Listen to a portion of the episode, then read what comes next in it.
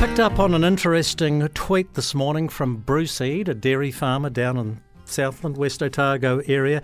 He said small rural communities in New Zealand must have three things to function a transport operator, a rugby club, and a pub.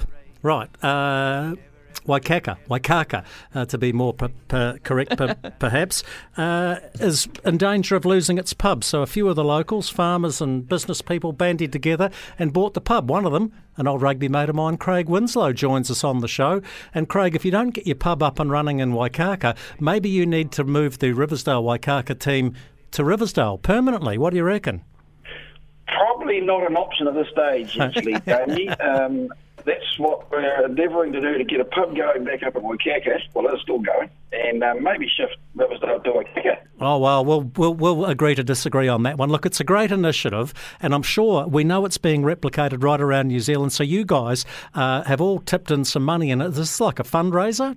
You're on a fundraising drive.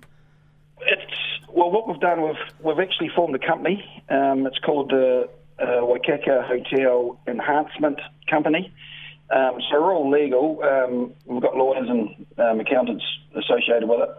So we've set out to create a share dividend. Um, and the prospectus of that company, we've really emphasised to make it a, a local community hub that um, will own the land and buildings, and then we can either lease it out or whatever we've got to make, or the mechanics of it to make it run as a, as a local hotel. And, and I think Bruce Eade was dead right because a rugby club can act as a community hub in the winter, but that's only for about three months of the year. Correct. Well, we've got sports complex at Waikaka, but yeah, it's all sports are seasonal, so that really it had been bandied round, but it's it's not really an option that was going to last. So.